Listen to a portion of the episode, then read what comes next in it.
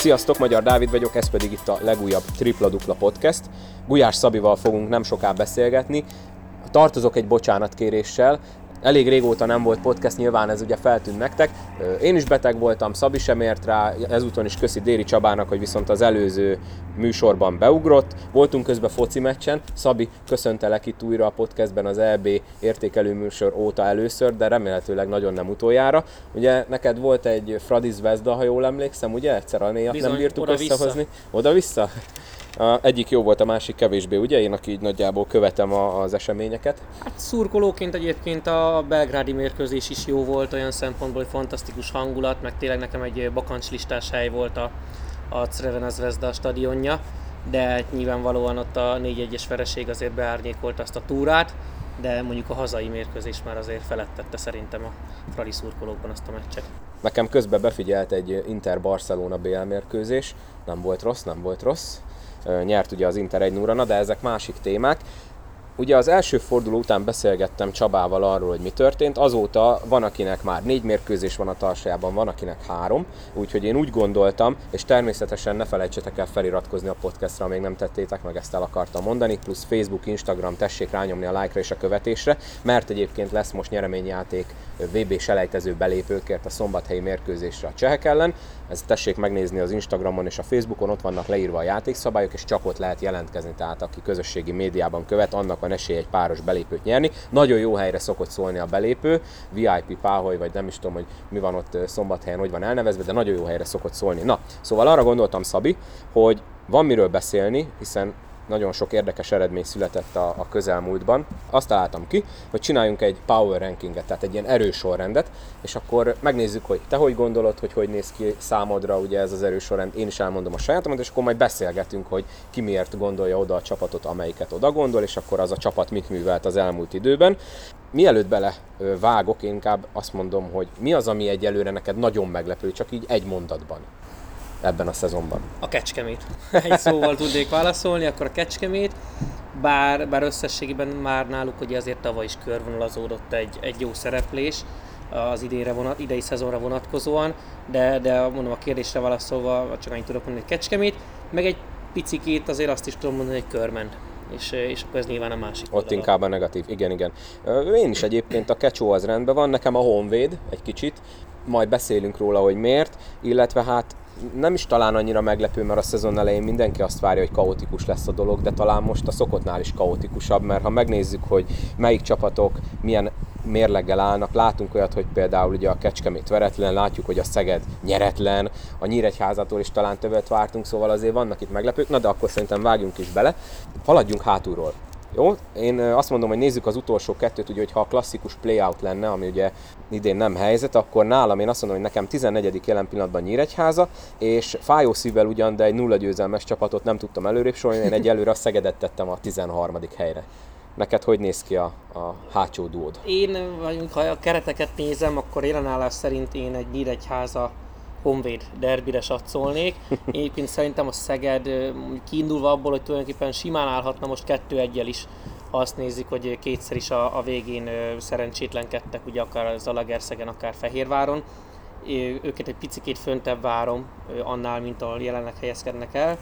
A Nyíregyházában én is egyet értek, ráadásul a szegény Nyíregyháza azért a négy mérkőzésből háromszor igen komoly zakóba szaladt bele, tehát ö, semmilyen sansza nem volt még csak megközelíteni sem az ellenfelet.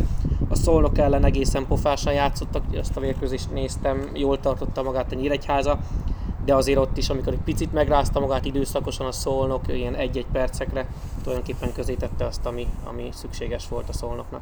Igen, ez számomra is tök érdekes, hogy a Nyíregyháza ugye először kikap Kecskeméten, majdnem 30 ponttal, ugye 24-jel, ha jól számolom így hirtelen. Aztán a Deactól, akit majd nem soká mesélünk róla, mert nálam ők is eléggé hátul vannak abban a rangsorban. Nagyon simán ott meg lett a 40 közte, aztán most legutóbb kikaptak a Falkótól, szintén nagyon simán, talán ez a 183 ez még rájuk nézve hízelgő, mert ott is hatalmas különbségek voltak menet közben, és hát ugye a Falkóról meg tudjuk, hogy nem biztos, hogy most itt az elején rákoncentrál 100%-osan minden bajnoki mérkőzésre, és akkor pont azt a szolnokot tudják megszorongatni, amelyik meg ugye ibátlanul két csapat közül az egyik, amelyik hibátlan, szóval ez is nagyon kaotikus, mert, mert talán, hogyha mondjuk mind a négy mérkőzésüket nagyon tükörsimán vesztik el, akkor nyilván még egyértelműbb az ő utolsó helyezésük, de valahogy az az egy meccs, mondjuk lehet, hogy ez az a, a szabályt erősítő kivétel, hogy, hogy az volt az egy ilyen, ilyen kis ilyen Igen, kitüremkedés, igen. Bár egyébként szerintem maga a Nyíregyháza is tök jól mutatja azt a fajta hektikusságot, ami majd ezt a bajnokságot jellemezni fogja várhatóan.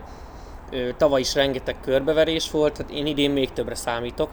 Rendkívül kiegyenlített a mezőny, egyébként nagyon-nagyon jó légiósokat hozott valamennyi csapat, azt tudom mondani, illetve ugye van egy olyan kiszámíthatatlan gazdasági helyzet, ami, ami tovább fokozza majd szerintem az izgalmakat, szerintem simán elképzelhető, és picit most rá is kanyarodva a Honvédra, aki, aki nálam jelenleg még ilyen ilyen fekete ló, és én ugye hátra őket. Ugye a Honvédnál nem titkoltan azzal számolnak, hogy, hogy azért itt egy-két csapat majd bepucsol a, a szezon közben, vagy ha nem is bepucsol, de mondjuk öt minőségi légiós majd nem fog tudni finanszírozni. Ez alatt most a Honvéd ugye azért spórol elég rendesen, hiszen Miovicsot leszámítva nincsen jelenleg légiósuk. Úgyhogy, úgyhogy mondom, érdekes lesz, rengeteg körbeverés, rengeteg izgalom várható ebben a szezonban is, és tényleg egy-egy, minden fordulóban eddig is volt valami olyan bomba meglepetés, amire azért senki nem számított. Ha már behoztad itt a Honvédot, nekem ők egyébként a 11-ek a listámon még oda, de a calájuk befér, de majd róluk később. Én is azt hallottam, hogy nekik jelen pillanatban ez a kivárás stratégiájuk, hogy azért nem igazolnak légiósokat, mert nem feltétlenül indokolt ebben a helyzetben, és egyébként, ha azt nézzük, és valahol valamelyik fórumon olvastam hétvégén egy hozzászólást, amiben van igazság, hogy tulajdonképpen mi értelme öt légióst hozni, mikor látjuk, hogy a Honvéd egy légióssal tulajdonképpen oké, okay, hogy egy-hárommal áll, de az a három vereség is talán, hogyha azt nézzük a szám szerint mondjuk az első fordulós Falko elleni vereségük, az csúnyán néz ki, de aki látta azt a mérkőzést, végig tulajdonképpen ott voltak a, a tűz közelben. Talán csak az utolsó negyedben jött ki ugye a, a különbség, de akkor ugye ott van utána kvázi egy labdás meccs Pakson, mert négy pont lett közte, de egy labdás meccs volt, aki nézte tudja. Aztán ugye megverték az oroszlányt, akik nagyon hektikusak idén, idegenben ráadásul, és most az Alegerszeg ellen is volt esélyük végig, tehát igazából nem az van, mint mondjuk a Nyíregyháza esetében, hogy 20 pontos zakók, hanem igenis minden meccsen ott vannak, és, és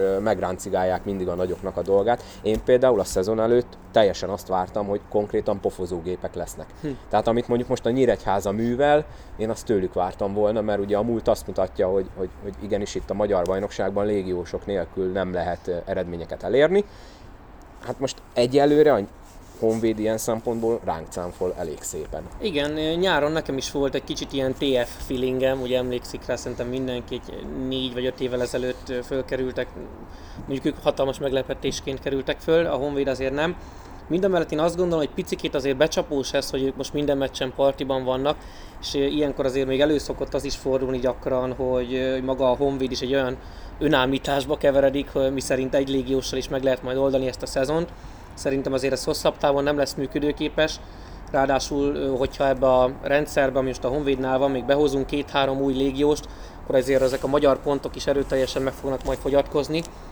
Nyilván átalakulnak a, átalakulnak a szerepek, de minden esetre abban igazad van, hogy eddig abszolút üdítőket látni, és üdítő azokat a fiatalokat látni a Honvédban, akik, akik akár a magyar kosárlabda reménysége is lehetnek. Tanok Dez Andrásra gondolok itt például, aki aki nagyon bátran támadja a gyűrűt, szinte már-már vakmerően játszik, úgyhogy ő nekem például egy nagyon ígéretes reménységnek fest.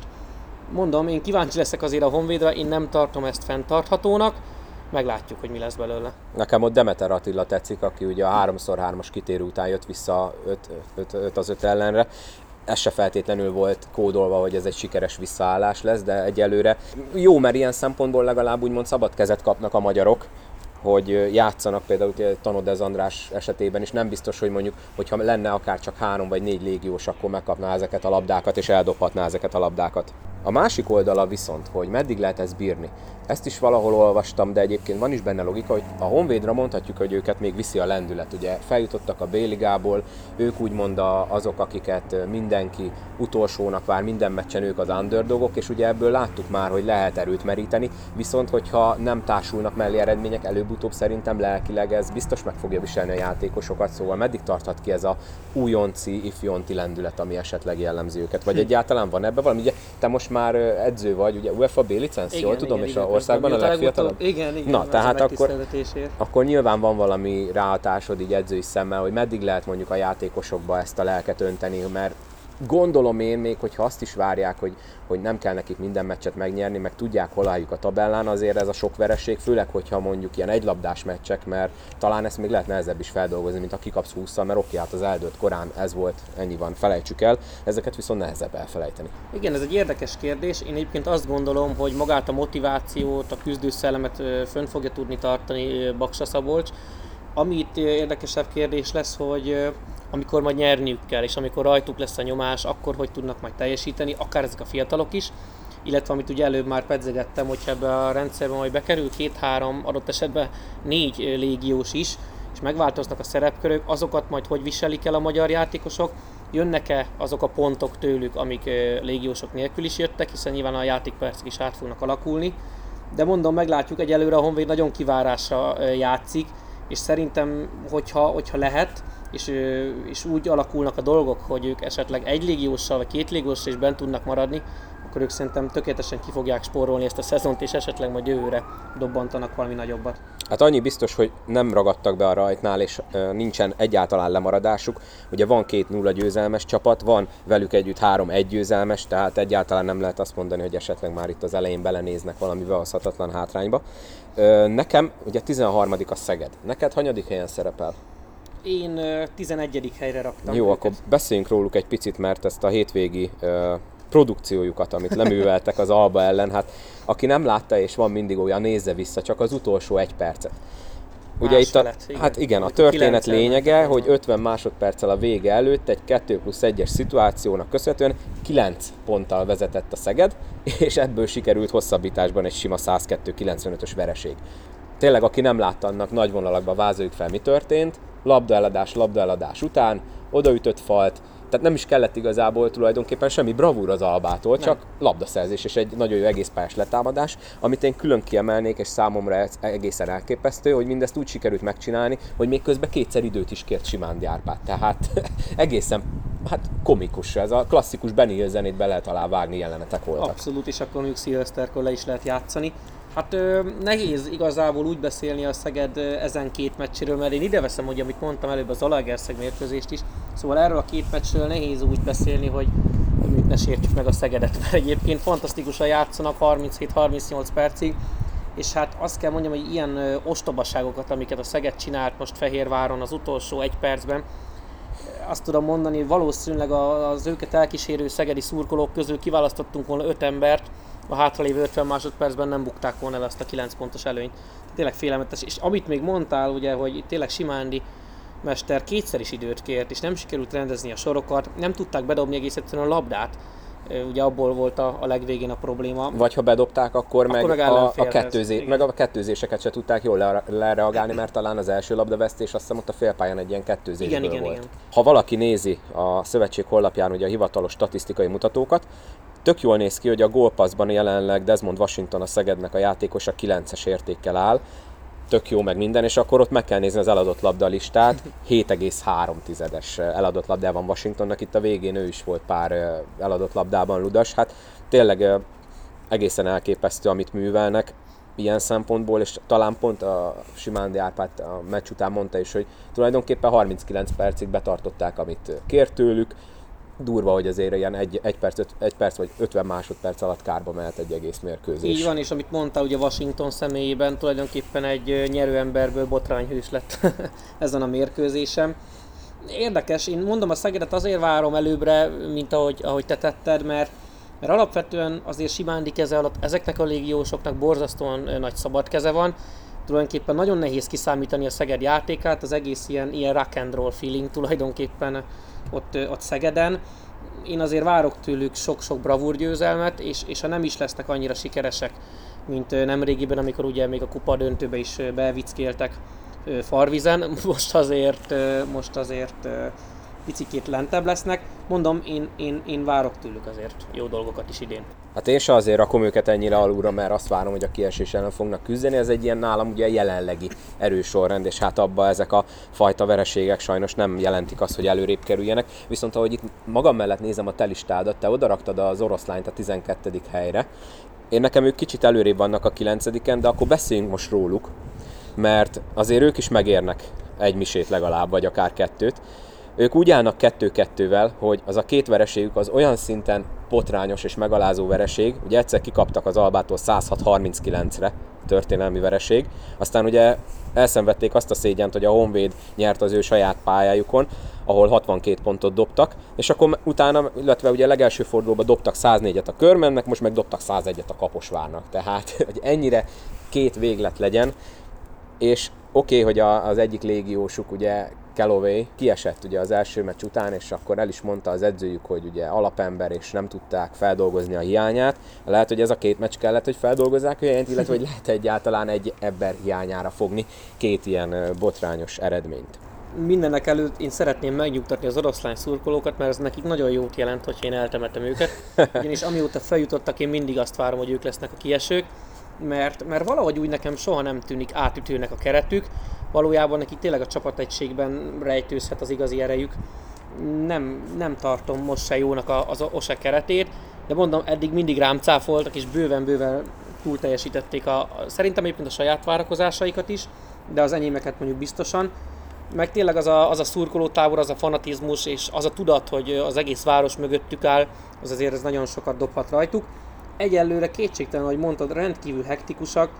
Láttam egyébként a Honvéd elleni mérkőzésüket, és igazság szerint egy teljesen megérdemelt Honvéd győzelem született azon a mérkőzésen. Rendkívül kilátástalan játékot mutatott be az az oroszlány, aki meg másfél héttel előtte a, a Körmend ellen parádizott és villogott, meg, meg tényleg még tegnap előtt is olyan játékot mutattak a Kaposvár ellen, rácáfolva egyébként a bookmakerekre, és jelentős összegtől megfosztva egyébként engem is, hogy tényleg meglepően, meglepően jól játszottak. A podcastet sajnos nem szponzorálja a Szerencsejáték ZRT, sem a Tipmix. Sajnos engem sem szponzorál. hát igen, igen. Kérdés, hogy ők merre mennek tovább. Most ugye majd játszanak a Sopronnal hétközben. Az egy nagyon érdekes erőfelmérő lesz, mert a Sopron is egyelőre eléggé két arcát mutatja. Hogyha esetleg Sopronból el tudnak hozni egy győzelmet, akkor mondhatjuk, hogy lehet, hogy tényleg csak egy megingás volt az a két mérkőzés, és tényleg rosszul reagálták le egyik alapemberük sérülését. Hát ez majd a jövő zenéje. Én őket egyébként a, a 9. helyre tettem, egyel megelőzik a körmendet, lehet, hogy ez egy felülvizsgálandó, vagy mondjuk egy megosztott hely nálam, de majd beszélünk a körmendről egy picit később. Neked, nézzük akkor a tizedik helyen a Deac szerepel, nálam ők a tizenkettedikek. És akkor így lezárva ezt az alsó ötös, beszéljünk egy kicsit a, a Deacról hát lesz majd egy második szegmense a podcastnek a, az erő sorrend után, a túreagálások, a szezon elejé túreagálások. Én ott most megelőlegezem, felírtam egy olyat, hogy a Dacnál semmi nem változott. Ugye önálluk volt tavaly a legtöbb edzőváltás, ott is kilátástalan vereségek sora volt a szezon végén, és akkor most is kezdtek egy 30-assal Sopronba, aztán megverték a Nyíregyházat, de ott beszéltünk arról, hogy az, az, az a Nyíregyháza ugye idén nem egy acélos csapat. Sima vereség Kecskeméten, és akkor így állnak egy-kettővel, hogy náluk meg az a győzelem az, amit lehet, hogy egy kicsit zárójelbe kell tenni, mert egy olyan ellenfél ellen érték el. Nem tudom, ott, ott, ott mi lehet, mert azt vártuk volna tőlük, hogy most akkor tiszta fejjel nekiindulnak ennek a szezonnak, Tóth Ádám is felépült a sérüléséből, én annó még nyáron, mikor beszéltem vele, akkor úgy volt, hogy szezon elejét ki kell hagyni, úgyhogy szerencsére sikerült neki sokkal gyorsabban véghez vinni a rehabilitációt, de hát egyelőre ezeken a, a meccseken, amiken kikaptak, hát eléggé kilátástalan volt megint minden. Tulajdonképpen nagyon verték őket, nem túlzás kijelenteni, hiszen 30 pont környéki zakokba szaladtak bele. Egyébként olyan csapatok ellen, akiket meg úgy nem vár az ember annyira az élmezőnybe. Hát nagyon érdekes, ugye azt mondtad, hogy a Deasznál nem változott semmi, ezzel azért tudnék vitatkozni, hogy szerintem minden rosszabb lett. Tehát e, tulajdonképpen egészen vérlázít, ahogy szerepelnek, most már évek óta azt kell mondanunk. Tehát a Debrecent azért mindig, mindig egy picit hajlamosak vagyunk elkövetni azt a hibát, hogy, hogy kijelentjük, hogy na majd most ez lesz az ő szezonjuk, na meg a nagy számok törvény alapján most már ennyi pénzből úgyis összeraknak valamit, hát láthatóan nem sikerül, Egyébként borzasztóan nagy káosz van Debrecenben, ahogy hallani, és itt nem az anyagiakra gondolok. egész egyszerűen, amit mondtál is, rengeteg edzőt fogyasztanak, jó érzésű ember lassan most már nem is megy oda edzősködni. Nem csoda, hogy azért a magyar, magyar edzők elkerülik azt a, azt a debreceni kispadot igen messziről, és tulajdonképpen messziről igazolt idegen kultúrájú edzőket hoz a, a, a Debrecen. Van olyan klub, ahol ez beszokott válni, náluk most már jó ideje nem. És tényleg a, a játékos keretük alapján azt hinni az ember most is, hogy Debrecen tuti felsőház, ehhez képest 30-as ruhákba szaladnak bele Kecskeméten, meg Sopronba, és, és mondjuk a Nyíregyházat, ahogy mondtad, megverték, de jelenállás szerint, amit mondtam is, hát szegény Nyíregyháza ellen egyelőre még csak az nem nyert, aki nem lépett pályára. És akkor mi következik a Deasznak? Figyelj, Falkó otthon, és utána mennek Szolnokra és Paksra, még így ez az októberi menü. Hát ebből sajnos simán kinézhet egy egyötös kezdés. Igen, és az rendkívül biztató a jövőre nézve Debrecenben. Erőteljes időzőjelek használatával igen, természetesen. Jó, hát mondom, én 12-nek raktam őket, te 10-nek.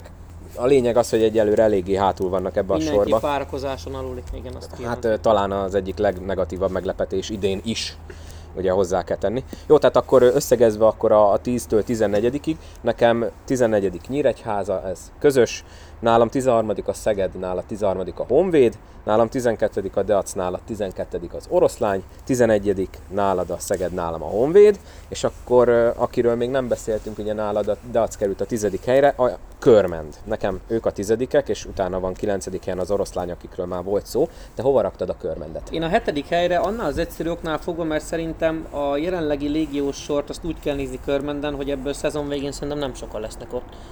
szezon végén? Igen, igen, igen. Hát, és akkor még igen, lehet, hogy Na, jó itt most egy. Kicsit beszéljünk arról, hogy az adás felvételéig én hivatalos leírás nem találtam sehol arról, hogy a tegnapi mérkőzés után Antonis Konstantinides lemondott. Több fórumon írták, nem tudom, neked ugye elég jók a körmendi összeköttetéseit, te mit hallottál erről? Ugye az a lényeg, hogy kikaptak a tegnap a Kecskeméttől hazai pályán. Ez egy olyan párosítás, amiben 13 és fél éve nem nyert a vendég csapat, és azóta azért tudjuk, hogy a Kecskemét is, meg a Körmend is volt fönt, lent, középen bárhol, ez egy fix olyan összeállítás volt, ami mindig a hazai csapat győzelmét hozta, és ez törte meg tegnap a Kecskemét, egyetlen egy ponttal nyertek, egy nagyon jó harmadik negyednek köszönhetően első sorban, és a meccs után is már nem Konstantinides nyilatkozott a, a sajtótájékoztatón, hanem Kocsis Tamás. Te mit tudsz erről? Ez így volt, abszolút így volt, és azért annyit hagyáruljak el, hogy némileg így a szakmaiságunkat fitoktatva, ugye mi beszéltük, hogy szerintünk most fog megszakadni ez a ez a örökös hazai győzelem. Igen, igen, igen. Múlt héten, amikor beszéltük, hogy mikor fogunk beszélgetni a következő podcast felvételen, akkor talán én mondtam neked először, hogy szerintem most Ebben fog megszakadni, vagy igen, egyetértettünk. Igen. Tehát valamelyikünk feldobta és egyetértettünk, hogy a Kecskemét most meg fogja törni ezt a hosszú szériát, és ez be is következik. Igen, valóban ugye Tatu volt az a személy, aki a sajtótájékoztatón utána nyilatkozott a ciprusi helyet, beadta felmondását Antonis Konstantinides, azóta már történt megkeresés, ha jól tudom, egy magyar edző irányába, akit most nem szeretnék nevesíteni, de, de ő visszautasította egyébként ezt, a, ezt az ajánlatot, nem először, hozzáteszem, és valószínűleg nem utoljára. Kíváncsi leszek, így a kieséses alapon én azért mindenképpen külföldi edzőt várok most a körben délére. Én azért tettem őket picivel föntebb a rangsoromban, mint te, mert mondom, szerintem itt azért erőteljesen bele fognak nyúlni ebbe a keretbe. Jön majd egy új edző, és, és figyelembe véve, hogy nekik azért tényleg egy oroszlán barlang a hazai pályájuk, szerintem összekapják magukat, és, és tavaszra, tavaszra azért oda fognak érni a, a, az élbolyba. A tizedik helynél szerintem azért többre predestinált ez a körben, még ezzel a kerettel is, de az biztos, hogy egy előre a Deasszos hasonlóan várakozáson alul teljesítenek. Itt most egy kicsit meg kell, hogy dorgáljalak, mert ugye a feladat az volt, hogy mostani erősorrendet írjunk. Te nagyon optimistán a jövőbe tekintesz. Ezt a körmennél én azt is belekalkuláltam, hogy nem csak a hazai bajnokságban vannak nagyon rossz formában, hanem az Európa kupában is egy egész rossz bemutatkozást csináltak. Ugye Finországban a Karhu Baskettől kaptak ki 77-62-re. Első félidő oké okay volt, egál közeli eredmény, aztán a harmadik, negyedik negyedet meg nagyon simán elveszítették a körmendiek, és engem ami nagyon elszomorít, ugye Ferenc Csaba tudjuk jól, hogy mekkora körmendékon, nem találja egyelőre, nem tudom milyen okból. Játékideje én úgy látom, hogy megvan. Nekem ami nagyon szomorú, Durázi Krisztofer is tegnap, ha jól láttam, egyetlen egy mezőnykísérlet. Nem tudom, hogy ennek mi az oka kár lenne érte, hogyha ezen múlna, de, de ott valami nagyon nincs rendben, és ezt többen is ír, írják, meg a, nekem az a kevés körmendi ismerősömnél is azt látom, hogy itt még keretváltozás lesz, mindenki arra számít.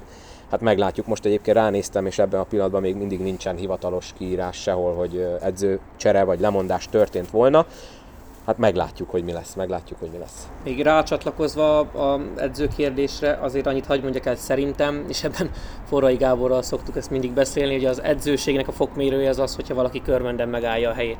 Tehát tényleg az, hogy ott már két meccs után fejek hullanak rendszerint, és, és az edző távozását követelik, tulajdonképpen lement három kör, és már is eljutottunk oda, hogy, hogy olyan emberek integetnek a VIP szektorból az edzőnek mérkőzés közben, akik azért meg tudják pecsételni a, a, az adott kócsnak a jövőjét. Hm.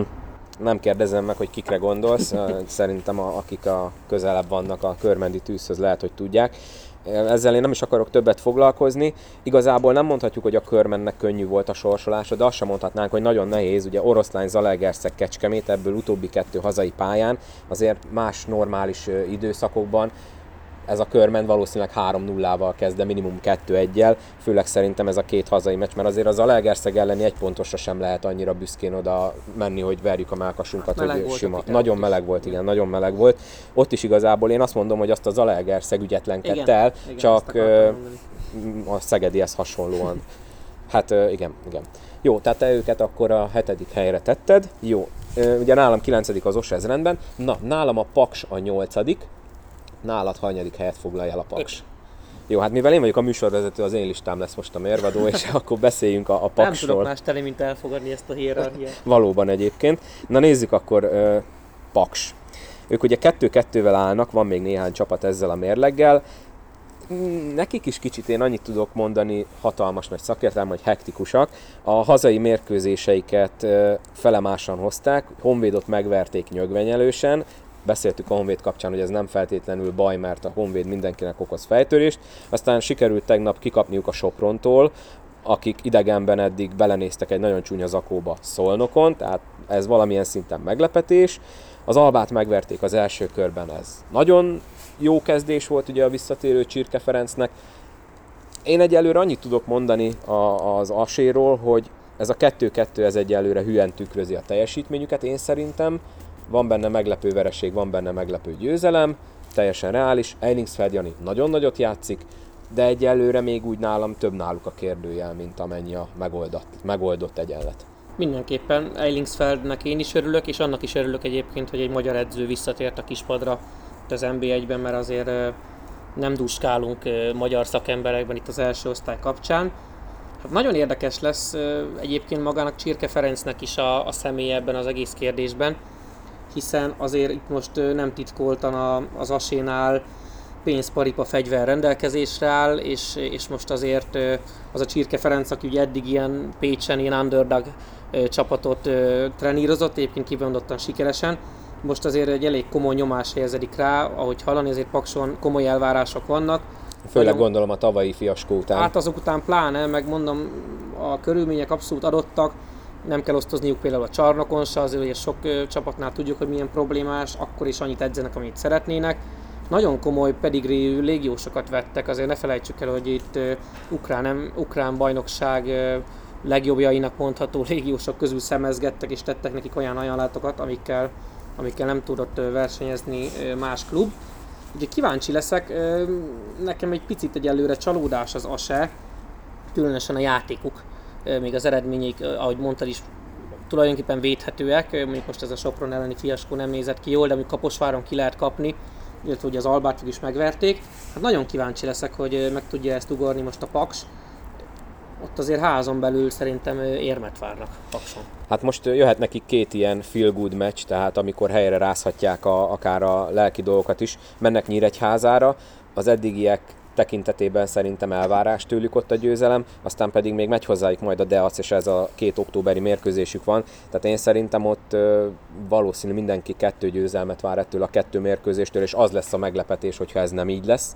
Még egyébként, hogy szúrjam ide, hogy Kovács Ákos is nagyon jól kezdett. Most ez a tegnapi Sopron elleni meccsen annyira nem játszott jól, mint az első hármon, de, de a szezon kezdet az ott a magyar szempontból nem lehet panasz, nem adhatok ott panaszra ott a magyar szezon kezdett Pakson, mert, mert Jones is, meg Kovács Ákos is nagyon oda tette magát itt az elején. És ez örömteli pláne annak fényében, hogy ugye Jonesy tulajdonképpen kihagyta az alapozást, hiszen a válogatottal készült, de, de egy nagyon jó állapotban lévő játékos kapott vissza a Paks a személyében, és egyelőre abszolút kamatoztatja is a tehetségét. Ha esetleg valaki nem tudná, ugye ő neki tavaly egy nagyon komoly hátsérülése volt, és hát azt tudjuk jól, hogy bármelyik sportágban akár olyan lehet, ami karrier végét jelentheti. Hál' Istennek nagyon jól sikerült neki ebből visszatérni, a válogatottban is nagyon jó volt, és, és lehet, hogy annyira nem is volt ez hátrány, hogy a válogatottal tudott lenni egész nyáron, és vissza tudta magát fizikailag építeni. Na, tehát ugye nálam ők a nyolcadikak, nálad ki volt a nyolcadik? A Zalaegerszeg. Jó, hát akkor most jó, jó házigazda leszek, meg nálam amúgy is ők a hetedikek, úgyhogy majdnem sikerült megint egyezést találnunk. Zalaegerszeg. Na, hát ők is egy olyan csapat, ahol ugye nagyon szeszélyes a, a, az egész, hogy éppen, hogyha jól megy a szekér, akkor hatalmas öröm van, ha rosszul megy a szekér, akkor mindenkit gyorsan rúgjunk ki. Most lehet, hogy kicsit túloztam. Nekik is nagyon érdekesen alakul 2-2 a mérleg, kikaptak egy egylabdás meccsen Körmenden, aztán kikaptak otthon a Fehérvártól, de az is egy olyan mérkőzés volt, hogy meg lehetett volna. A Szegedet megverték az első körben, aztán meg most egy nyögvenyerős meccsen nyertek a Honvéd ellen, tehát minden, mindenképpen 50% ez a mérleg, otthon is, idegenben is. Én annyit tudok mondani, hogy a tavainál eddig mindenképpen jobb, hatalmas nagy bölcsességet mondtam ezzel, de még mindig, mindig nem akar, nem az igazi szerintem, nem ez az, amit szerintem Zalában vártak. Az lehetséges, mindemellett szerintem egy picivel több bizakodásra ad okot az a fajta folyamat és az a fajta építkezés, amit most az Zalaegerszeg talán jól lőtt be magának, bár már ugye régóta tervezgetik ezt, de, de Bence Tamás személyében szerintem a szakmai munka jó koordináció alatt áll, és, és Sebastian Krasovec személyében pedig egy Magyarországon abszolút elismert és, és az oroszlányjal sikert sikerre halmozó edzőt tudtak szerződtetni. Szerintem a légiósaik sem rosszak. Ezt akartam mondani, hogy most talán úgy néz ki, hogy nem kell tíz légiós Igen. kipróbálni ebben a szezonban. Igen, úgyhogy szerintem összességében bizakodhatnak a, az alagerszegiek viccesen mondhatnám, hogy most mintha előre mennének, nem hátra. Mm, én azért, én azért várok tőlük. Nekik is azért a hazai pályájuk mindig, mindig egy, egy katlan, és, és bár az utóbbi időben sokan bevették ezt a katlant, de, de ez is jelenthet majd az Alagerszegnek egy, egy erőteljes pluszt. Nekik most jön két hazai mérkőzés még októberben Kaposvár Sopron, főleg az a Sopron elleni, az, az hangulatban is biztos jó lesz, de nyilván a Kaposvár ellen is. Én szerintem ott is, hogyha ezt nem 2-0-val hozzák, akkor inkább csalódottak lesznek a helyiek, nem pedig elégedettek. Igen, amit a, előbb a Paks kapcsán is mondtunk, most, most a következő két fordulóban rajtuk is győzelmi kényszer van. Én egyébként azt kell mondanom, hogy a Paks is és az Alagerszeg is most, ezt, most ezt meg fogja tudni ugrani, ezt a kettőt behúzzák, és akkor, és akkor már lehet, hogy a két hét múlva esetleg újra meghívnak ide, akkor, akkor egy kicsikét pozitívabban értékelhetjük őket. Közben egyébként itt a telefonomat, ahogy nézegetem, egy, egy breaking news-zal tudok szolgálni. Most a, az Insideres Messenger csoportunkban olvasom, hogy hogy a Körmendi vezetőedző sorsáról még nem döntöttek, tehát a lemondását még nem fogadták el, és közel sem biztos, hogy távozik. Na hát aztán mire este kikerül ez a podcast, lehet, Addig hogy megint lehet, változik igen. dolog, igen, figyeljétek a, a híroldalakat, aztán majd kiderül, lehet, hogy teljesen irreleváns lesz már ez, amiről beszéltünk, bár valószínűleg azért nem. Jó, tehát akkor nálam hetedik volt az Ete, nálad nyolcadik, nálad ugye hetedik a Körmend, ezt már megbeszéltük, és akkor nézzük, hogy ki lett a hatodik. Én ideírtam a Kaposvár csapatát. Neked ők hol helyezkednek el a Nálam ők listádon? 9. helyen vannak. Most, hogy mondtad őket 6. helyre, picit talán elbizonytalanodtam, de, de... Mondom a védőbeszédemet. Kíváncsi vagyok. Ők is ugye kettő-kettővel állnak, tehát itt van nekünk négy, kettő, négy, négy csapatunk kettő-kettővel, de majdnem azt akartam mondani, hogy náluk van talán ez a, a felfelé ívelő tendencia, de ez nem igaz, mert ugye az első fordulóba kikaptak Szolnoktól hazai pályán, utána nyertek Falkó ellen szombathelyen. Ez már önmagában nekem azt mondatja, hogy akkor előrébb kell lennie, mint mondjuk a többi kettő-kettes csapatnak, de azért utána az, hogy tegnap előtt belenéztek oroszlányba ebbe a nagyon csúnya 21 pontos zakóba, az ellen az OSE ellen, amelyik hát finoman fogalmazva negatív előjelekkel ment bele ebbe a mérkőzésbe, azért ez egy picit ilyen óvaintő felkiáltó jelet ide tesz a nevük mellé, és ez most lehet én vagyok az, aki a pozitív gondolatokat, meg a, a ilyeneket megelőlegezi ennek a Kaposvárnak, mert, mert ugye mellette van még egy, egy labdás győzelmük otthon a Paks ellen, az egy nagyon jó kis mérkőzés volt egyébként. Tehát itt azért ez a mérleg én szerintem lehetne inkább 3-1, ez a, ez a, nekem ez a Ose elleni, ez egy nagyon ilyen érdekes, és itt is érdekes lesz, hogy mit csinálnak majd akkor ugye Zalaegerszegen, és ez egy nagyon fontos mérkőzés lesz ilyen szempontból szerintem a Kaposvárnak is, mert ha itt is mondjuk belenéznek egy csúnya zakóba, akkor a következő power rankingben állam tudja, hogy so, sok helyet fognak lefele esni, mert az már negatív tendencia. Ha mondjuk nyernek, vagy egy nagyon jó mérkőzésen egy-két labdával kapnak ki, akkor viszont ez a félig inkább tele a pohár, mint üres effekt van nálam. És ahogy most leírtad őket, tulajdonképpen a kiszámíthatatlanság definícióját írtad körül, és olvasva egyébként a BB1-es kommenteket, a kaposvári szurkolók is a évek óta egyébként a stabilitást hiányolják a, a, csapatukból.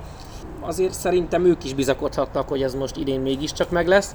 Mindemellett, amit mondtál, Zalagerszegen, ha nem is sorsdöntő mérkőzés, mert azért ilyenről még nem beszélhetünk, de mindenképpen egy, egy válaszút lehet esetlegesen, hogy, hogy melyik csapat indul el egy picit fölfele. Igen, mert ugye a 0-1 után 2-1, most 2-2 a mérleg, de tényleg ez, hogy, hogy, hogy ne legyen inkább, ne, ne, ne negatív tendenciába kerüljenek, mert, mert azért ott is, tehát beszéltük ezt annó a szezon felvezető beharangozóban a kaposvári szurkoló kollégával, hogy, hogy tényleg jó lenne egy jó Kaposvár, ugye mennyi jó játékos kikerült onnan, és az utóbbi években nem volt ez jellemző, hogy a Kaposvár beleszóljon a nagyok dolgába. Jó volt a kezdés, aztán most egy kicsit bekerültek a, a spirálnak a negatív részébe, hát ki kell innen jönni, én azt mondom és nyilván én ugye nem szurkolok itt senkinek az olajon kívül. Én is de... szeretem egyébként a Kaposvárba, úgy szerintem országosan is nekik a, a megítélésük az összességében pozitív, tehát olyan túl sok ellenszenves, most nyilván nem fogok klubokat mondani, de azért jó néhány klubnál lehet találni egy-két olyan dolgot, ami visszataszító. Ugye, ugye a Kaposvárnál annyira szerintem nem, ráadásul az ikonikus hajrá, hajrá Kaposvár szurkolásokat szerintem egy ország dúdolja olykor magában. Én, én csípem őket kimondottan, és, és szorítok értük. Nálad a hatodik helyen tanyázik a Sopron, nálam ők az ötödikek. Beszéljünk akkor róluk nagyon érdekes a Sopron helyzete, és én azért raktam őket ennyire előre, mert nyilván ugye nekik, hogy még csak három meccsük van, kisebb a minta, de azt az egy szolnoki mérkőzés leszámítva, amikor 90-57-re kikaptak, de tudjuk, hogy a szolnok ugye azóta is veretlen maradt, és egész jól játszanak, viszont mellette nagyon magabiztos győzelem a Deac ellen, aztán pedig tudtak nyerni ugye Pakson, ahogy arról az előbb az ASE kapcsán beszéltünk, ami mindenképp én szerintem egy nagy fegyvertény, tehát ez egy ilyen másfél győzelmet ér nálam. Én azért itt is egy kicsit így megelőlegezve a bizalmat, jön most ugye nekik a Falko elleni nagy rangadó, aztán még az oroszlány, ez még hazai pályán, és nekik ugye három meccsük van még hátra októberben, majd mennek Zalaegerszeghez a hónap végén. Tehát itt is azért ez egy megelőlegezett ötödik hely az én listámon, de egyelőre nem rossz, nem rossz. Ma mondom, az a szolnoki mérkőzés egy kicsit olyan, olyan kitűnik a sorból, pont nem bírtam rá kimenni, de akik kim voltak ismerőseim, azt mondták, hogy a szolnok nagyon jó volt, a Sopronnak meg semmi nem sikerült. Ezt tudjuk nagyon jól, hogy minden csapat életében van egy-két ilyen nap, ugye egy szezonban, amikor ez előfordulhat. Itt is megint csak nagybölcsen azt tudom mondani, hogy a következő három mérkőzés az, ami majd megmutatja, hogy melyik lehet ennek a csapatnak az igazi arca.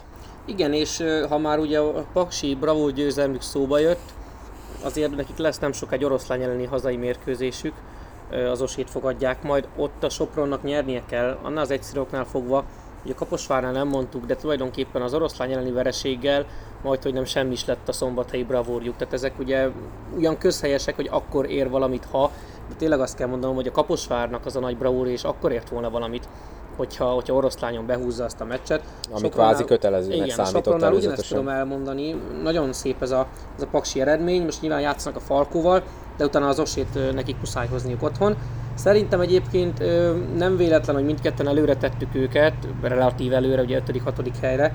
Azért ott most van fogadkozás Sopronban, nem csak André Jones miatt, hanem egyébként az edző személye miatt is. Szerintem egy mindenki számára szimpatikus úriember Flevarakis Én, nekem abszolút, ha nem is példaképem, de, de felnézek rá mindenféleképpen.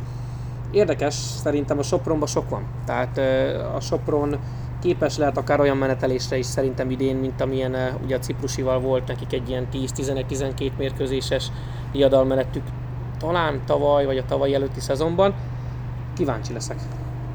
Igen, hát azt azért nehéz lenne megismételni, de, de meglátjuk. Tényleg itt lehet, hogy elcsépeltnek hangzik, meg mondhatjátok, hogy mennyire okosak vagyunk, de itt most tényleg ez a következő három mérkőzés, ami belőheti náluk is, mert ők is nekem számomra egy olyan csapat, aki csak úgy, mint tavaly, hogyha beletenyerel egy jó sorozatba, akkor tényleg bárkit meg tudnak verni, de aztán ha bejön egy-két olyan vereség, ami, ami egy kicsit így megviseli őket lelkileg, és ez furán hangozhat, de akkor bele tudnak nézni egy, egy több meccses vereség sorozatba. Erre láttuk tavaly is a példát, mennyire kétarcú tud lenni ez a Sopron, de igen, egyébként új, jó újra André jones itt látni, ugye Szolnokon volt pár éve, nagyon jól játszott most is. A pár, hát egy olyan 20-30 másodperc a vége volt egy gyilkos középtávoli kettes, Bizony. amivel kvázi eldölt ez a mérkőzés tegnap Pakson azért nem, tehát az ő rutinja az azért az, az számított tegnap is. Jó, hát ö, akkor megyünk a top 4-be. Szerintem rögtön mondjuk el, hogy mi a top 4 és akkor utána beszélgetünk mindenkiről. Nálam negyedik az Alba, harmadik a Falkó, és utána én a két, mivel ugye két veretlen csapat, Szolnok Kecskemét, de csak azért tettem előre a Kecskemétet, mert nekik négy győzelmük van, a Szolnoknak meg csak három. Nálad hogy néz ki a top 4? Én ugyan az enyém egy picivel eltér a tétre, inkább ez egy jövőbe való bocsájtkozás. Megint csak igen. De de a Kecskemét abszolút biztató, kétségtelen én őket raktam a negyedik helyre. Nálam a Fehérvár a harmadik, az Olaj a második, illetve a Szombathely. 14-ből kettőt sikerült azonos helyre raknunk, ha jól számoltam, mert nálam is ugye a Szolnok a második. Kezdjük akkor az Albával ezt a top 4-et. Ugye ők azok, akire mindenki azt mondta, és tényleg itt akkor visszacsatolok, hogy hallgassátok meg, hogyha nem tettétek még a két részes szezonfelvezetőt, amikor szurkolókkal beszélgettem minden csapat részéről egy-egy szurkolóval, mindenki oda várta őket, mert nagyon jól igazoltak, nagyon jó a keretük, főleg ugye így, hogy a Falkó meggyengült, tényleg mindenki oda várja őket, és ez a 3-1-es mutató nem is mutat olyan rosszul, de azért szerintem van e mögött egy-két ilyen negatív előjel, vagy ilyen negatív pont. Ugye az első fordulóba kikaptak Pakson, oké, okay, első meccs, és utána a győzelmeik, én kiveszem az, az Ose ellenit, mert ott az Ose botrány volt, ugye 106-39, és akkor jön a Zalaegerszeg elleni győzelem idegenbe, ami nagy fegyvertény, de ezen a meccsen is megvolt az a szokásos, már-már szokásos leolvadás, amit ugye tavaly többször láttunk ott a, a félidő után, és ott a, a Zete kezébe volt tulajdonképpen a mérkőzés. Átvették a vezetést, aztán a végén ugyan nyert a Fehérvár, és hát akkor ugye most volt ez a Szeged elleni, amikor 9 ponttal álltak vesztésre 50 másodperccel vége előtt, és tulajdonképpen megköszönhetik a Szegednek azt, amit műveltek. Nyilván nem elvéve semmit a hazai védekezés érdemeiből, mert nyilván labdát meg kell szerezni, utána be kell dobni a büntetőt, meg a, a két pontosokat, meg stb. De tehát ez a 3-1, ez úgy 3-1, hogy megint igazából, és most itt megint visszakanyarodok, hogy majd lesznek a túlreagálások, hogy én szerintem az Alba itt saját maga a legnagyobb ellenfele egyelőre, és, és saját magukat verik meg olykor, vagy éppen aztán ugye megúszszák, hogy megverjék. Hát tavaly ugye ezekből nagyon csúnya vereségek lettek ilyen 20 pontos differenciákból. Nem tudom, egyelőre oké, okay, ott vannak az élen, meg minden, de itt ha ezen nem változtatnak, akkor, akkor ebből lehet, hogy megint nem lesz éremér csatározás, mert e, tehát ennyi nem, ez nem fér bele, amit ők csinálnak. Maximálisan egyetértek egyébként, mert ö, szerintem is az a 3-1-es mérleg említett, hogy nem fest rosszul, tovább megyek, szerintem kimondottan hízelgő az Alba játékát elnézve. Tehát azért egy előre erősen döcög a történet náluk.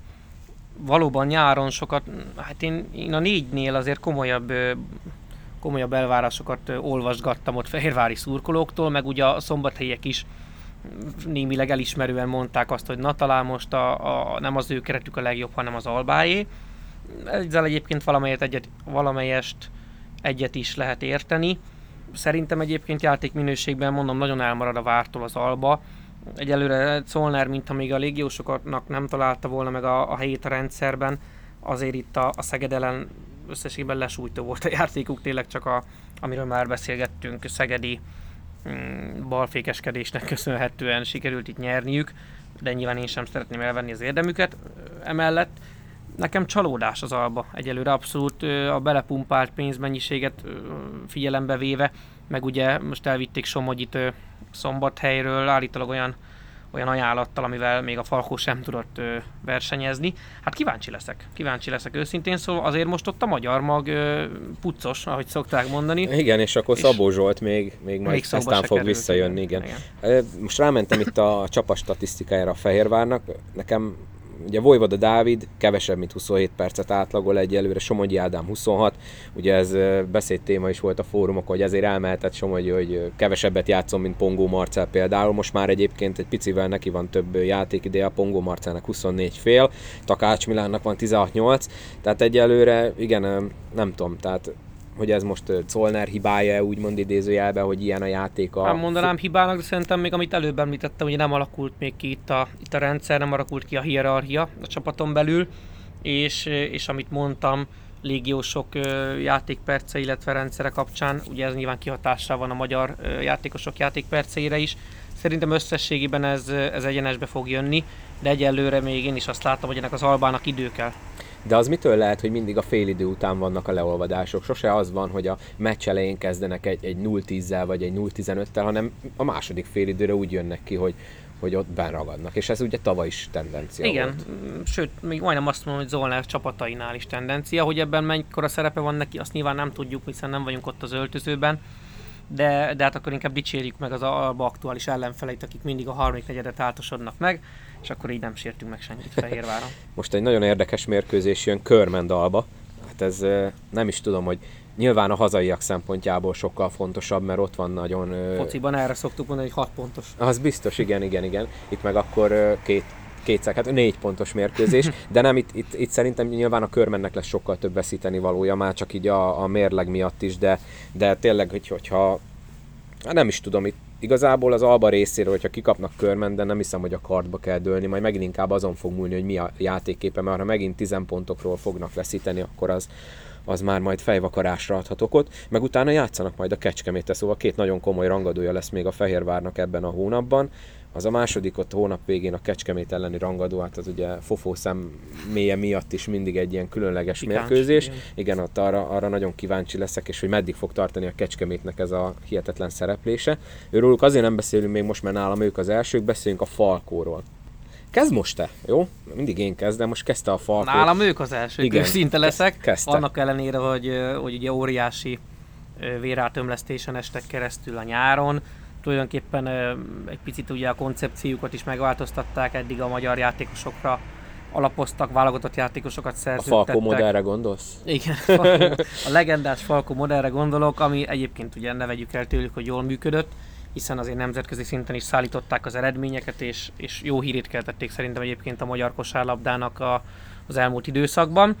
Most és most, ugye... is, most is azért, tehát a BL-ben két igen. meccs után tulajdonképpen szerintem sajnálhatják, hogy nem állnak 2-0-val az a franciaországi vereség, ha nincsen. És nyilván ugye nincsen a sportban, ha, de tényleg én szerintem nekem van egy olyan becsípődésem, hogy sajnos azon fog múlni a továbbjutás azon az első fordulós mérkőzésen, mert most meg ugye a spanyol csapat ellen parádés, parádés teljesítmény Igen. volt. Fantasztikusan játszottak valóban most a spanyolok ellen.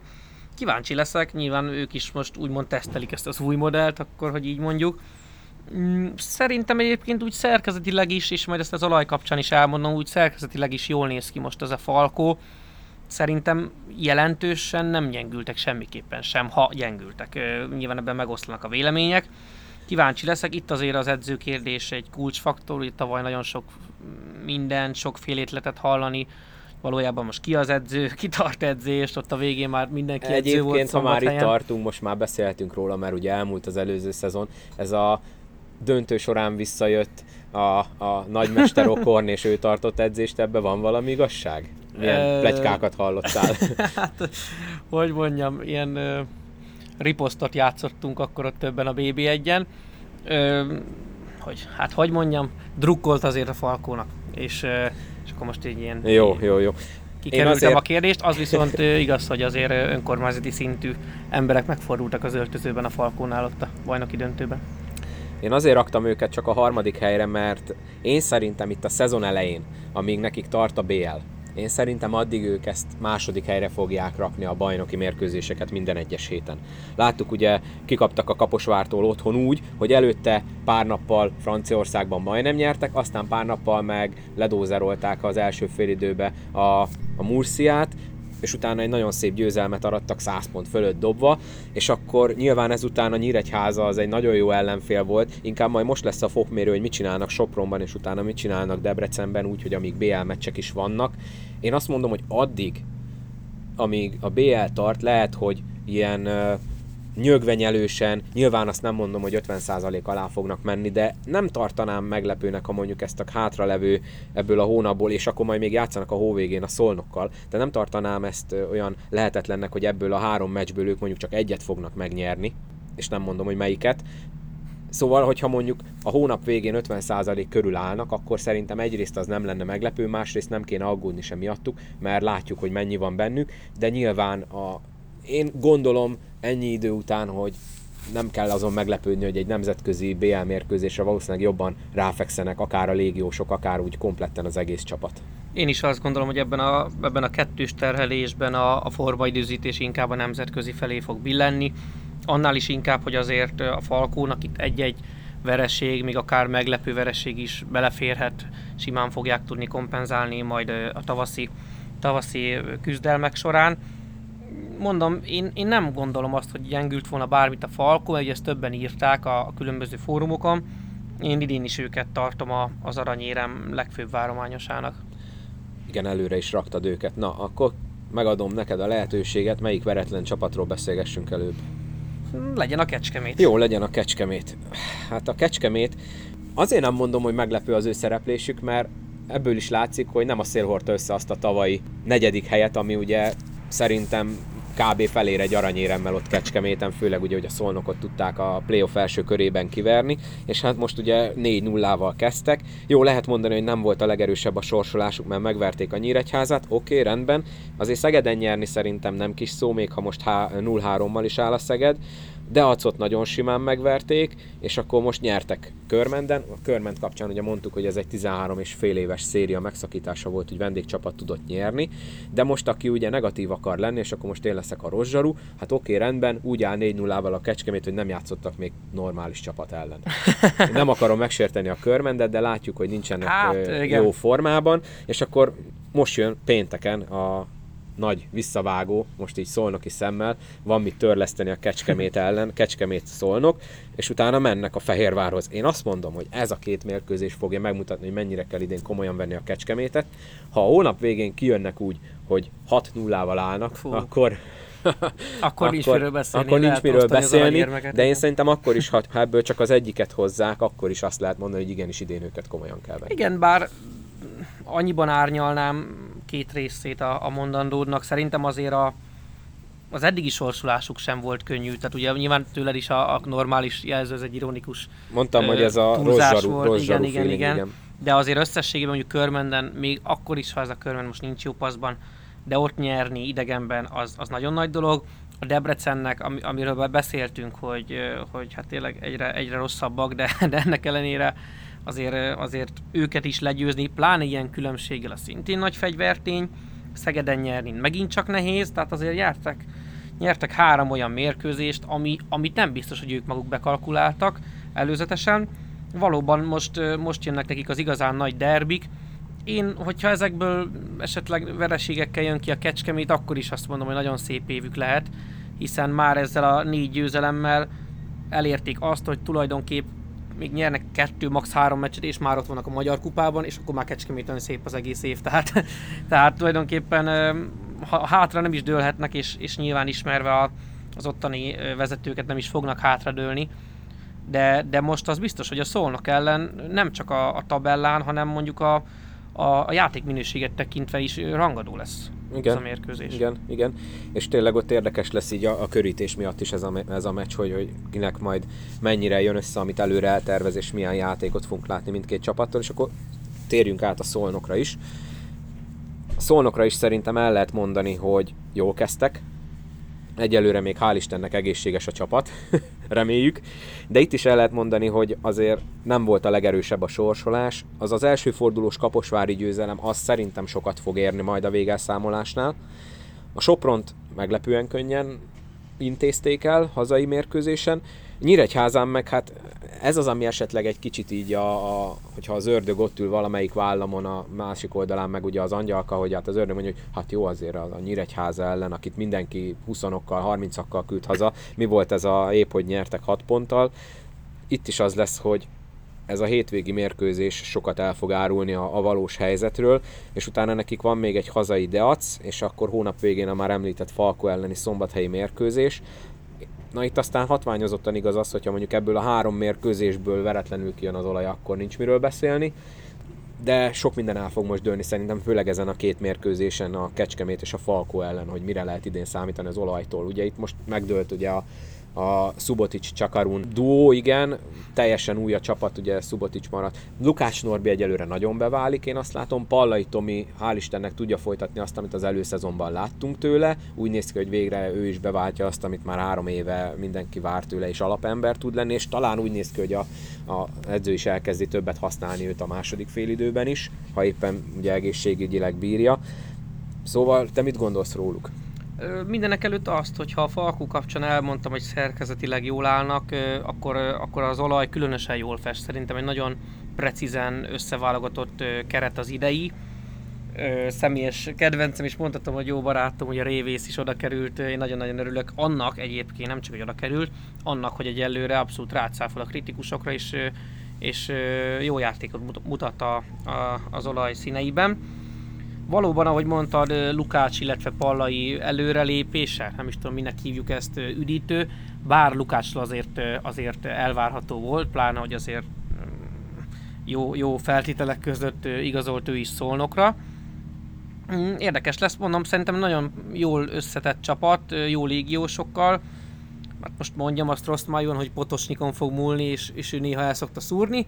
Reméljük, hogy most nem fogja de, de sorsdöntő lesz az, hogy amit minden évben elmondunk Potocsnyik kapcsán, hogy mennyire nyírja ki a játékosokat szezon végére, nem közhely. Végére? És, igen, Közepére. tulajdonképpen most már nem, nem is nem közhely azt kijelenteni, hogy tényleg mini alapozásokat vezényel olykor, olykor egy-egy válogatott Félve, szünet. Igen. tekintek elére oda a november elejé de, De mondjuk a szakmaiságát meg nem vitatom, úgyhogy, úgyhogy Szerintem Lehet. a Tiszaparton most bizakodóbbak lehetnek, mint tavaly voltak. Én nem gondolom, hogy ők ne jutnának négybe, mint ahogy tavaly tették. Lehet-e, hogy végre, végre, ugye előző két szezonban ugye Solano, meg előtte Warner kapcsán Déri Csaba itt mindig előszeretettel hangoztatta, hogy top irányító van, csak nem feltétlenül használják jól, hogy most végre egy olyan irányítót szerzett a csapat, illetve Potosnik, a Dörrem személyében, aki, akit nem kell sehogy se alakítgatni és formálni, ugye mind Warner és mind Solano ugye az volt, hogy, hogy ez a rohanós, kontrollálatlan kosárlabdában király volt, a, amit meg Potosnik szokott játszatni, ez a, az a kontrollált kosárlabda, ahhoz meg ők nem illettek, viszont most nagyon úgy néz ki egyelőre, és erőteljesen kopogom le, hogy Gabriel Dörrem személyében most egy olyan irányítója van Potosniknak, Potosniknak is, meg a csapatnak is, aki, aki ehhez a szerephez tökéletesen ideális. Igen, erre mondtam azt, hogy szerintem jól választottak légiósokat, nagyon komplex komplex embereket vásároltak, plusz érett játékot mutatnak, tehát nem látom azt a, azt a fejetlenséget a légiósoknál, mint amit, amit sok esetben sok helyen szoktunk látni, hogy koncepció nélkül csak jó játékosokat vesznek, de nem is csapatembereket, nem is kosárlabda intelligens játékosokat. Most szólnokon szerintem ez egy nagyon jó, nagyon jó elegy ezekkel a magyarokkal, akikről előbeszélgettünk. Én abszolút döntőbe várom az olajt.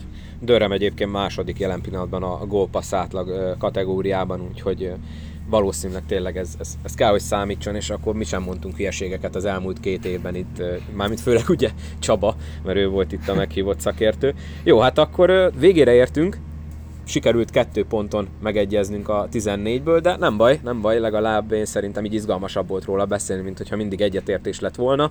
Nem megyek most végig a listán. Lényeg az, hogy nagyon a szezon elején vagyunk még, mi itt most próbálunk okosakat mondani, aztán lehet, hogy minden hülyeség lesz, amit elmondunk két hét múlva visszanézve. Ezért nem vagyunk szakértők, és nem tudunk felelősséget vállalni így van, így van, ez nyilván megint csak elmondom, a személyes véleményünk volt. Én biztatok mindenkit arra, aki eljutott erre a pontra a podcastben, hogy Facebookon, vagy Instagramon, vagy ha kikerül a BB1-en, nyugodtan írjátok meg a saját erősorrendeteket, és legyen belőle egy kis beszélgetés, mert nyilván mindenki máshogy látja ezt a helyzetet még egy olyat terveztem, hogy beszéljünk, hogy ugye a szezon elejé túlreagálások, hogy a nevébe is benne van, hogy túlreagáljuk azt az adott helyzetet, amit éppen kiválasztunk, de én nagyon sokat előttem közbe. Ugye beszéltük a kecskemétet, hogy komolyan kell venni, én ezt felírtam magamnak, a Honvéd meglepően jó, nem fognak kiesni, én ezt írtam föl magamnak. Szerintem ezt is túlbeszéltük. Alba saját maga a legnagyobb ellenfele, ezt ugye kimondva is elsütöttem, hogy én ezt felírtam a túlreagálásból, de használ nem változott semmi szintén. Neked van-e valami túlreagálásod, amit így a szezon elején három-négy mérkőzés után mondanál?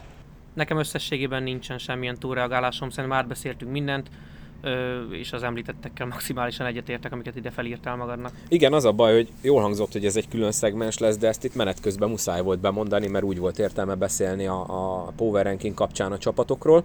Na, tehát ez volt a mi erősorrendünk, kőkemény három, illetve négy mérkőzés után. Nyilván ennek majd, hogyha haladunk a, a szezonban, akár mondjuk itt a hónap végén sokkal több értelme lesz, és sokkal több mindenről lehet beszélni. Fogunk is majd erről természetesen beszélni. Ugye, ahogy az elején mondtam, bocsánat, hogy így jó másfél hét kimaradt a podcastből, amit a szezonbearangozóban ígértem, hogy lesz heti egy fixen, amikor az adott eseményeket beszéljük, meg ugye a hétvégi mérkőzéseket, meg lesz egy másik, amiben mondjuk egy interjú lesz, ezt én próbálom innentől kezdve tartani, úgyhogy Szabi, remélhetőleg jövő héten találkozunk, amikor megbeszéljük a most hétvége eseményeit, lesznek nagyon jó mérkőzések, beszéltünk róla, aztán meg majd meglátjuk, hogy milyen beszélgetések, interjúk lesznek menet közben, de ezt a heti egy fixet akkor mostantól megpróbáljuk tartani, remélhetőleg nem lesz se betegség, se más egyéb mérkőzés, ami közbeszól. Hát akkor nem is tudom, így egy óra elteltével, mi legyen még Szabolcs, miről érdemes beszélni így a magyar Szerintem bajnokság kapcsán. amit, ja, amit három kör után egyet, el lehetett mondani. Egyet akartam Jaj. még hozzátenni, hogy idén uh, kipróbáltam végre, én is a Mindigót előfizettem rá. Igen. Aj, hát. Legnagyobb tévedés így egyike volt figyelj inkább, mint hogy mondjuk abból a 800 forintból megtettem volna, hogy nyer, valami, nyer a Szeged hétvégén, vagy melyikre mondtad, hogy sok pénzedet vitt el? A Kaposvár. Kaposvár, igen, igen. Na, szóval, hát igen. Én megpróbálok majd valami podcastet összehozni valakivel, aki kompetens ebben a mindigóban, de egészen szörnyű, hogy volt ugye olyan mérkőzés a Nyíregyháza olaj, amit egyáltalán nem lehetett látni élőbe, vannak olyanok, amikor megszakad, nincs jel, hihetetlen, hogy évek óta nem sikerül ezt megcsinálni. Ha jól emlékszem, tavaly vagy tavaly előtt be is került ugye a, a nevezési feltételek közé, hogy biztosítani kell a, a jelet, hogy ugye lehessen közvetítés. Jó lenne, hogyha látszana, hogy mondjuk van ennek valami szankciója, vagy, vagy bármi, de, de mondjuk mit akarunk, mit várunk akkor, amikor megtörtént a Konstantinidesnek a, a nyilatkozattétele ugye még az első mérkőzés után, és itt vagyunk, és még mindig nem, én legalábbis információm szerint nem volt meg még a fegyelmi tárgyalás, vagy ha megvolt, akkor nincsen róla hivatalosan kiadott információ. Hát ez van, ez van. Én nagyon szerettem egyébként, is visszasírom azokat az időket, amikor még a klubok saját kezüleg oldották meg. Körmenden nagyon jó közvetítés volt, Zalagerszegen imádtam a kommentátort is. Most... Szolnokon is jó szol, közvetítések Szolnokon, voltak. Igen, az, az etalon volt számomra. Mm, hát most mit mondjak, igen, vagy szerverhiba, vagy nincs jel vagy, és vagy, még vagy le van maradva a, a kamera. Még be se jöttek a viharos idők, amikor esetleg igen, tényleg lá lehet fogni, igen, hogy igen. nem jöjj el. Tehát... A kedvencem, amikor működne egyébként a, a szerver, de egész egyszerűen a kamera azt a térfelet veszi, ahol, ahol éppen nincs Jó, hát nyilván igen, ahol automata kamera van, ott ez, ez benne más, van, igen. de én ezen már fenn se akadok, mert, mert mindegy a, nagyon pici pozitívum, nagyon sok helyen van kommentátor is hozzá. Igen. Tehát annyiból viszont jó, hogy ugye oroszlányban mindig van közvetítés, a Fehérvárról is van szöveges néha, olykor. Ennyi, ez, ez pozitívum, Még hogy, hogy legalább... nosztalgiázok itt a, a sportklubos közvetítéseknél, Zelenyánszki kommentátor úr most ugye újra hallható, de egyébként a oroszlányt említette, nekem nagyon szimpatikus orosz, az, az oroszlányi kommentátor, nyilván érződik, hogy kinek szurkol, de egyébként tök jól adja Nincsen elő. ezzel probléma, én szerintem ilyen esetben, amikor hazai közvetítés van, akkor én, én el is várom, hogy egy kicsit szurkoljon Teljesen, a hazai igen. csapatnak, én is annó így kommentáltam az Olaj TV-n a, az úszas meccseket is, nem csak azt az egy-két felnőttet, amit megkaptam. Én szerintem ez ilyenkor elvárható. Amikor mondjuk nézi ilyen ő valakinek nagyon látványosan szurkol az M4-es közvetítésen, na az már inkább problémás. Igen, de mondjuk azokon meg jót szoktam nevetni, mikor a körbendi Körbendi B-szektor rázendít a Knézi Jenő Válcsál csatornát című rigmusukra. Fantasztikusokat szoktam szórakozni rajta. Jó, hát szórakozzatok ti is jókat, mert hál' Istennek, és lekopogom egyelőre, egész sok mérkőzés közvetít az M4 meg a, a Duna World, úgyhogy nézzétek. Most momentán nem tudom hirtelen, hogy a hétvégén melyikeket fogják közvetíteni, mert ez menet közben is tud változni, úgyhogy majd mindenki informálódjon. Én titkon bízom benne, hogy pént, azért lesz pénteken ez a kecskemét olaj, mert adja a tévé. Na hát itt próbáltam közben megnézni, hogy ad-e valamit a M4 Sport Plus, de hát nem, nem tölt be a műsorújság, úgyhogy ezt most nem tudom nektek megmondani, majd nézzetek utána. Lényeg az, hogy ha van közvetítés, nézzétek, aki a mindigón szenved annak kitartást, mi meg akkor találkozunk jövő héten. Szabi, köszönjük, hogy itt voltál. Én is nagyon szépen köszönöm a meghívást, és köszönöm a Index Fórum építő jellegű kritikáit a legutóbbi szereplésem kapcsán. találkozunk legközelebb, köszönjük, hogy meghallgattátok ezt az epizódot. Hallgassátok vissza a korábbiakat, amiket kihagytatok, például a szezon beharangozó dupla podcastet, az egy nagyon jól sikerült műsor lett, és akkor találkozunk legközelebb, iratkozzatok fel abban az applikációban, amelyikben hallgatjátok, tessék lájkolni Facebookon, illetve követni Instagramon, lehet egy páros belépőt nyerni a csehek elleni szombathelyi VB selejtezőre, és akkor találkozunk legközelebb, vigyázzatok magatokra, mindenkinek jó szurkolást a következő mérkőzéseken, sziasztok!